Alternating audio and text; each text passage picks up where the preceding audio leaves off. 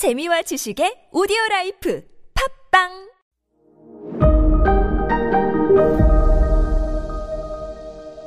네, 여러분 안녕하십니까? 역사 스토리텔러 썬킴 인사드리겠습니다. 히로히토 일본 덴노가 즉위한 다음인 1927년 일본은 선언을 합니다. 뭐냐? 어, 만주는 원래 중국 땅이 아니다 です. 예요. 에? 누구 땅인데? 만주족 땅 데스. 이에요. 그러면서 이런 말 합니다. 우리가 니폰과 조선에 이어서 만주도 우리가 먹는다 데스. 왜? 어차피 만주는 중국 땅 아니다 이거예요. 선언을 해버려요. 그러면 중국에서는 아 그래 잘했다 해. 원래 만주는 만주족 땅이니까 돌려준다 해.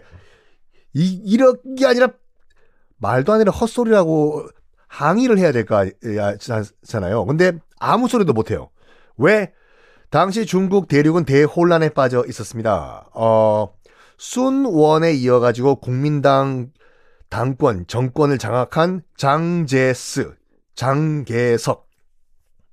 요거, 나중에 뭐 중, 중국사 편을 혹시 하게 되면은 이 순원에서 장계석, 장제스로 넘어가는 권력 과도기 자세히 설명드릴게요. 아주 자연스러운 권력 승계가 아니라 권력 강탈이었습니다. 하여간. 그러니까 지금은 중국 국민당을 장계석, 중국 발음 장제스가 이끌고 있어요. 그리고 중국 공산당은 마오쩌둥, 모택동이 이끌고 있고 이 두 당이 두 세력이 내전을 벌이고 있었습니다. 국민당과 공산당이 내전을 벌인다고 해서 국공내전이라고 하죠. 그런데 말입니다. 어, 이 장계석, 장제스에게는 또 다른 적이 있었어요. 자, 누구냐? 북부 만주의 군벌. 군벌이라고 하면요, 재벌과 같이, 어, 그냥 군, 자기 그냥 그 사병들을 이끌고 여기 이 동네는 내 동네, 약간 군사력 가지고 왕 노릇하는 사람을 군벌이라고 하거든요.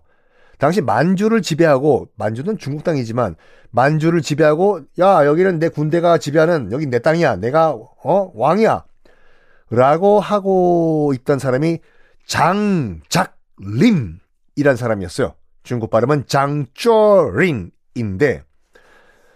장제스와 라이벌이었습니다. 같은 국민당 계열이에요. 장쪼린도요. 장쪼리는 이렇게 보는 거죠. 야, 장제스, 누가 네가 국민당이 이끄는 어?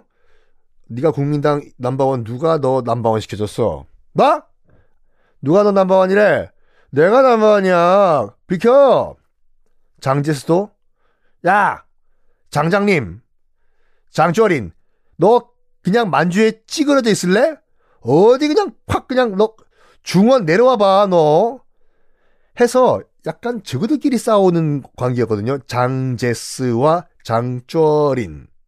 자, 그러면 잘 따라오셔야 돼요. 장제스는 적이 두명 있었어요. 국민당의 장제스는 공산당의 마오쩌둥과도 싸우고 같은 군벌이었던 만주의 장쩌린과도 싸우는 요 세 명 구도 머릿속에 기억하세요.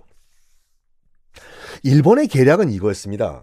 어, 중국 본토는 장계석 가지라고 하고 장제스 가지라고 하고 만주 땅은요 장쩌린을 이용해 가지고 얘를 허수아비로 만든 다음에 일본이 만주를 장악하자 이런 계획이었어요.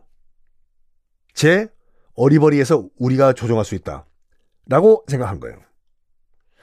그래가지고 일본이요 일본이 장쩌린에게 엄청나게 많은 무기 지원을 해줍니다. 어이 장쩌린 가서 장계석이랑 잘 싸워라 해. 어?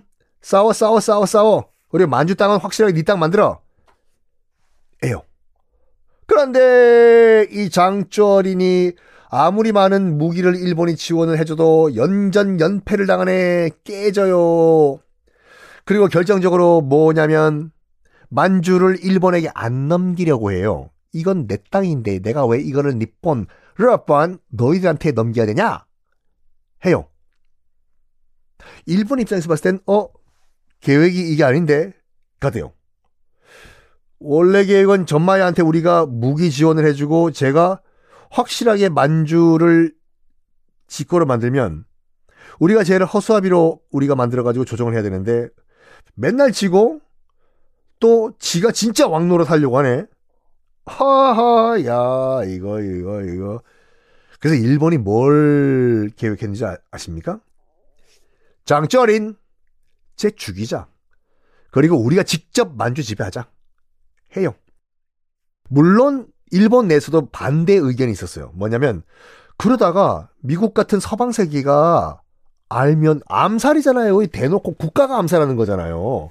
국가가 한 나라의 그 지도급 인사를 암살하는 거지 않습니까? 아메리카진 미국이라도 알면 어떡하냐? 그랬더니 그거를 주도했던 일본 군부는 이렇게 얘기합니다. 아노 고래까라 모른 척하면 된다 데스. 이비 이비노 싹 닦아 데스. 해요. 그리고 실행합니다. 1928년 장쩌린이 만주에서 갑작스런 열차 폭발 사고로 죽네요. 예, 일본이 한 짓 맞습니다. 일본이 죽였어요. 장쩌린을 폭파시켜 죽어, 죽였어요. 장쩌린의 아들 장학 량이란 아들이 있었거든요. 정말 잘생겼어요. 딱 보면 젊었을 때 날 보는 것 같아. 어, 장학량 중국 발음은 장쉐량이라고 하는데 여러분 같으면은 일본이 이쁠까요? 안 이쁠까요? 안 이쁘죠? 철천지 원수죠. 자기 아빠 죽였잖아요. 그래가지고 원래는 장쉐량 그 아들이었던 장학량 장쉐량도 아빠와 함께 국민당 장계석 장제스와 같이 싸우고 있었거든요. 근데 확 입장을 바꿔버립니다. 우리 아빠 원수 갑자. 그래가지고 어제까지 싸웠던 맞서 싸웠던 국민당에 들어가 버려요. 저기요. 아 누구세요? 저 장학량인데요. 어? 원수의 아들 왔다. 아니요 아니요 아니요. 더 이상 원수가 아닙니다. 장혜성님, 우리 아버지 원수 갚아주세요. 제가 제 발로 국민당에 입당할 거니까 절 받아주시고 제가 우리 아버지 복수하게 해주십시오.